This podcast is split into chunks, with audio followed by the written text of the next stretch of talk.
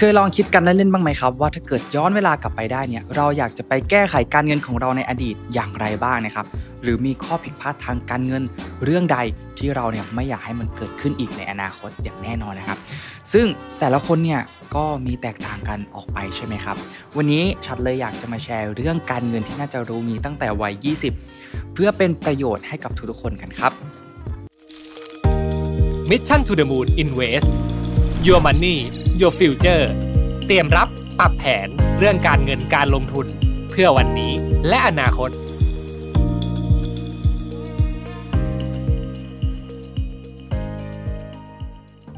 สวัสดีครับ ยินดีต้อนรับเข้าสู่ Mission to the Moon Invest อยู่กับผมชัดภูริวัตรอีกเช่นเคยนะครับ ก่อนจะไปเข้าเนื้อหาเรื่องการเงินที่น่าจะรู้งี้ตั้งแต่วัย 20 เนี่ย ผมก็จะ บ่งเป็น 2 ส่วนง่าย ๆ ดังนี้นะครับก็คือส่วนแรกเนี่ยคือสิ่งที่ควรทำนะครับ และส่วนที่2เนี่ยคือสิ่งที่ไม่ควรทำนั่นเองนะครับ สิ่งที่ควรทำนะครับ หนึ่งเลยนะครับสร้างวินัยการเก็บเงินให้ได้เร็วที่สุดนะครับสิ่งแรกที่จะทำให้เราเนี่ยมีสุขภาพทางการเงินที่แข็งแรงนะครับก็ย่อมเกิดมาจากการเริ่มสร้างวินัยทางการเงิน ทีละเล็กทีละน้อยนะครับจนสม่ำเสมอเป็นกิจวัตรประจำวัน เป็นพฤติกรรม และเมื่อเรามีเงินนำไปลงทุนแล้วเนี่ยสิ่งที่เราจะได้เปรียบจากการลงทุนนะครับมันก็คือเวลานั่นเองครับ เพราะว่ายิ่งเราลงทุนได้เร็วเนี่ยแน่นอนว่ายิ่งมีเวลาในการลงทุนที่ยาวนานมากขึ้น ก็จะได้เปรียบกว่าคนอื่นๆ นั่นเองนะครับ แต่ก่อนที่เราจะเริ่มไปลงทุนได้นั้นเนี่ยเราก็ควรสร้างรากฐานของการเงินของเราเนี่ยให้แข็งแรงก่อนนะครับ ซึ่งเราควรเก็บเงินสำรองเผื่อฉุกเฉินเนี่ยให้ได้อย่างน้อย 6-12 เดือนนะครับ ถามว่าทำไมถึงต้องมีนะครับ ถ้าเกิดว่าเราเนี่ยโดนลดเงินเดือน ไม่ได้รับเงินเดือนนะครับ หรือว่าตกงานขึ้นมาเนี่ยอย่างน้อยเนี่ยเรายังใช้ชีวิตได้ปกติไปอีก 6-12 เดือนนะครับ ระหว่างนี้เนี่ยเราอาจจะหางานใหม่ได้ทันเราก็จะไม่เครียดไม่เดือดร้อนเรื่องการเงินนะครับ เพราะว่าเราเนี่ยมี safety ไว้แล้วนั่นเองครับสองครับทำประกันนะครับแน่นอนครับว่าหลายๆคนที่อายุยังน้อยอยู่เนี่ยอาจจะมองว่าเรื่องการทำประกันเนี่ยมันเป็นเรื่องที่ไกลตัวนะครับ ยังแข็งแรงดีอยู่นะครับ ไม่เป็นอะไรหรอก แต่อย่าลืมนะครับว่าเงื่อนไขของการทำประกันเนี่ยมันก็คือสุขภาพที่แข็งแรงดีอยู่ ไม่เจ็บป่วยอะไรนั่นเองนะครับ ถ้าหากเราเนี่ยรอให้อายุของเราเนี่ยเพิ่มสูงขึ้น รอให้เราเนี่ยรู้สึกพร้อมขึ้นนะครับในวันข้างหน้าเนี่ยถ้าเกิดเจ็บป่วยขึ้นมาแล้วเนี่ยการทำประกันเนี่ยก็อาจจะยากขึ้นไปอีกนั่นเอง และถึงแม้ว่าสุขภาพจะแข็งแรงดีก็ตามนะครับ แต่เรื่องของการเกิดอุบัติเหตุเนี่ยก็เป็นสิ่งที่คาดการไม่ได้อีกเช่นกัน เราจึงควรนะครับทำแต่เนิ่นๆ และถ้าให้ดีเนี่ยเราควรทำความเข้าใจแบบประกันนะครับ ว่าแต่ละประเภทเนี่ยคุ้มครองอย่างไรบ้างนะครับ บางคนเนี่ยอาจจะทำประกันสุขภาพแบบเหมาจ่ายต่อปีนะครับ บางคนอาจจะทำเป็นประกันโรคร้ายแรงนะครับ บางคนเนี่ยมีเป้าหมายทางการเงินนะครับ ก็อาจจะเลือกทำแบบสะสมทรัพย์นั่นเองนะครับ หรือว่าแบบออมเงินนะครับ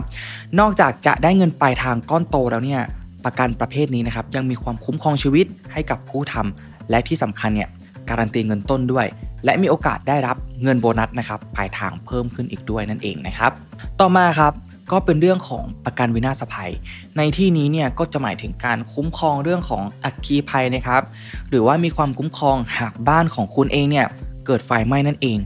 แน่นอนว่ามันอาจจะเกิดยากนะครับ แต่ว่าถ้ามันเกิดขึ้นมาแล้วเนี่ยความเสียหายเนี่ยมันสูงแน่ๆเพราะฉะนั้นเนี่ยลองดูปัจจัยเสี่ยงต่างๆนะครับ เช่น บ้านของคุณเองเนี่ยอยู่ติดกับบ้านของคนอื่น หรือไม่นะครับ บ้านทำมาจากไม้หรือเปล่านะครับ หรือว่าบ้านของคุณเนี่ยใกล้แหล่งเชื้อเพลิง หรือว่าปั๊มน้ำมันหรือไม่นั่นเองนะครับ และอีกอันนึงนะครับก็คือประกันรถยนต์นั่นเอง แทบทุกคนที่ออกรถใหม่นะครับ มักจะทำประกันรถยนต์ติดมาด้วยถูกต้องไหมครับ เพราะว่าราคารถยนต์ที่สูงแล้วเนี่ยเราก็ไม่อยากรับความเสี่ยงในการซ่อมแซมที่สูงตามไปด้วยนั่นเองนะครับ ทั้งหมดนี้นะครับจะเห็นได้ว่าถ้าเราเนี่ยเข้าใจประกันมากขึ้น เราจะเห็นว่ามันมีประโยชน์อย่างไรนั่นเองนะครับ และก็เลือกให้ตอบโจทย์กับชีวิตของตัวคุณได้เลยนะครับ 3. ครับศึกษาเรื่องของการลงทุนให้เร็วนะครับ อย่างที่กล่าวไปข้างต้นนะครับ เนื่องด้วยการที่เราเนี่ยอายุยังน้อยอยู่นะครับ เราเนี่ยยิ่งมีเวลาในการลงทุนได้ยาวนาน เราจึงควรศึกษาเรื่องการลงทุนให้ลึกให้รู้จริง และก็เข้าใจประเภทการลงทุน ในรูปแบบต่างๆนะครับ เพื่อให้เราเนี่ยสามารถนำความรู้เนี่ยไปใช้ลงทุนได้ในแต่ละสถานการณ์ เลือกประเภทการลงทุนที่เหมาะสมกับตัวเราได้นั่นเองนะครับ หลายคนเนี่ยที่มีเงินมากมายจากธุรกิจ เปิดธุรกิจใหม่หรือว่าขยายสาขานะครับ ก็อย่าลืมไปว่าพวกเขาเหล่านี้เนี่ยก็เริ่มจากการนำเงินไปลงทุนเปิดธุรกิจทำธุรกิจเช่นเดียวกันนั่นเองนะครับ เพราะฉะนั้นเนี่ยการลงทุนเนี่ย จึงเป็นหัวใจสำคัญของการที่จะทำให้เงินของเราเนี่ยเติบโตงอกเงยนะครับทำให้เราเนี่ยมีฐานะที่มั่นคงขึ้นร่ำรวยขึ้นนั่นเอง และการลงทุนเร็วนะครับ มันมีความได้เปรียบในเรื่องของเวลานะครับทำให้ยิ่งทบต้นไปเรื่อยๆ นั่นเอง ผลกำไรของเราทบต้นไปเรื่อยๆ มันก็จะกลายเป็นมูลค่าที่มหาศาลมากขึ้นนั่นเองนะครับ ต่อมาครับข้อที่ 4 ครับสร้างเครดิตทางการเงินด้วยบัตรเครดิตนะครับ อย่างใน EP ก่อนหน้านี้เนี่ย ก็มีพูดถึงเรื่องของบัตรเครดิตไปนะครับ การใช้บัตรเครดิต มันไม่ได้เป็นเรื่องที่ไม่ดี หรือไม่ได้หมายถึงว่ามันเป็นการเกาะหนี้นะครับ ประโยชน์อีกอย่างที่ควรจะใช้ของบัตรเครดิตเนี่ยมันก็คือการสร้างเครดิตสกอร์ทางการเงินนั่นเองครับ เมื่อเราได้เริ่มใช้แล้วเนี่ยทางธนาคารเนี่ยก็สามารถตรวจสอบประวัติทางการเงินของเราได้ว่า การเงินของเราเนี่ยโอเคไหมในอนาคตถ้าเกิดว่าเราเนี่ยอยากขอสินเชื่อ พื่อลงทุน หรือว่าซื้อที่อยู่อาศัยเนี่ยหรืออาจจะขอสินเชื่อเพื่อลงทุนอสังหามาปล่อยเช่า ถ้าเครดิตเราดีเนี่ยก็จะขอได้ง่ายครับ แต่อย่างไรก็ตามเนี่ยเราก็ควรใช้อย่างรอบคอบและระมัดระวังด้วยนะครับ ข้อที่ 5 ครับ เรียนรู้เรื่องภาษีครับ หลายคนเนี่ยยังไม่รู้ไม่เข้าใจเรื่องของภาษีนะครับ และก็อาจจะเสียภาษีเนี่ยไปฟรีๆนะครับในแต่ละปี ทั้งๆทที่บางคนเนี่ยสามารถลดหย่อน หรือว่าขอคืนภาษีได้ด้วยนะครับ ราะฉะนั้นเนี่ยเรื่องภาษีเนี่ยเป็นเรื่องที่ทุกคนเนี่ยไม่สามารถหนีได้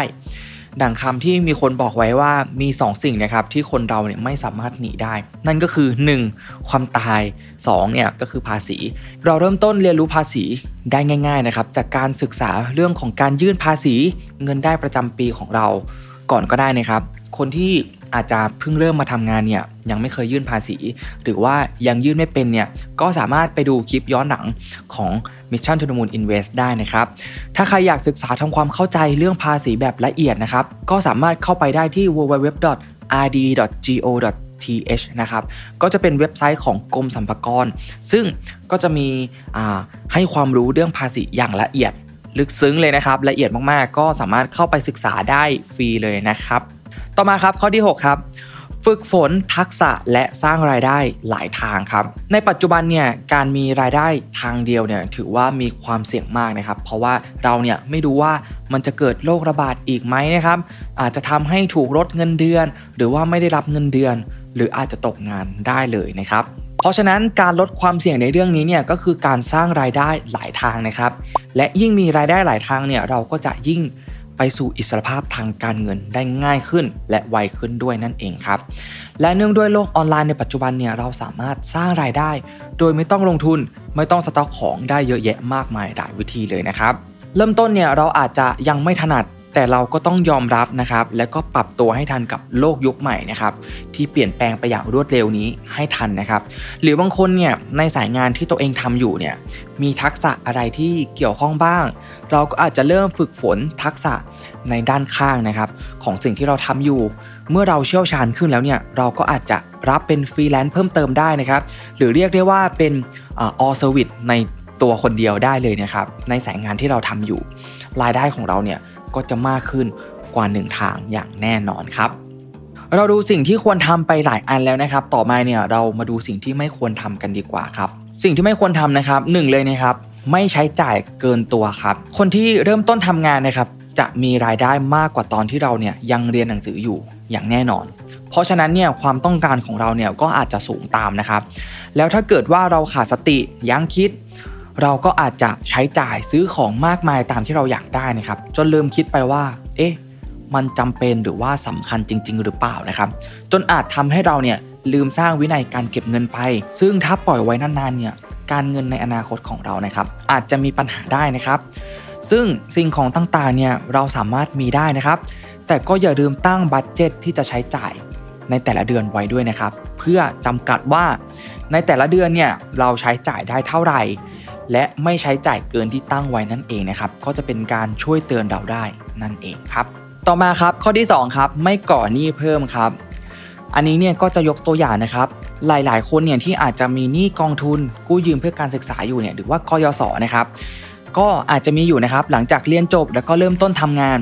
ก็อยากจะบอกว่าในช่วง 2 ปีแรกนี้เนี่ยจะเป็นช่วงที่ปลอดหนี้นะครับสามารถชำระหนี้ได้โดยไม่คิดดอกเบี้ยเลย ถือว่าเป็นช่วงเวลาที่ดีมากๆนะครับในการชำระหนี้ เพราะว่าเงินทุกบาททุกสตางค์เนี่ยที่เราจ่ายไปเนี่ยเขาจะไปตัดเงินต้นทั้งหมดเลยนะครับเพราะฉะนั้นเนี่ยอยากแชร์ว่า ควรวางแผนการชำระหนี้เนี่ยตั้งแต่เริ่มต้นทำงานเนี่ยยิ่งดีเลยครับไม่มีความจำเป็นเลยที่เราจะต้องรอระยะเวลาปลอดหนี้ 2 ปีเนี่ยหมดลงนะครับแล้วจึงค่อยมาชำระหนี้พร้อมดอกเบี้ย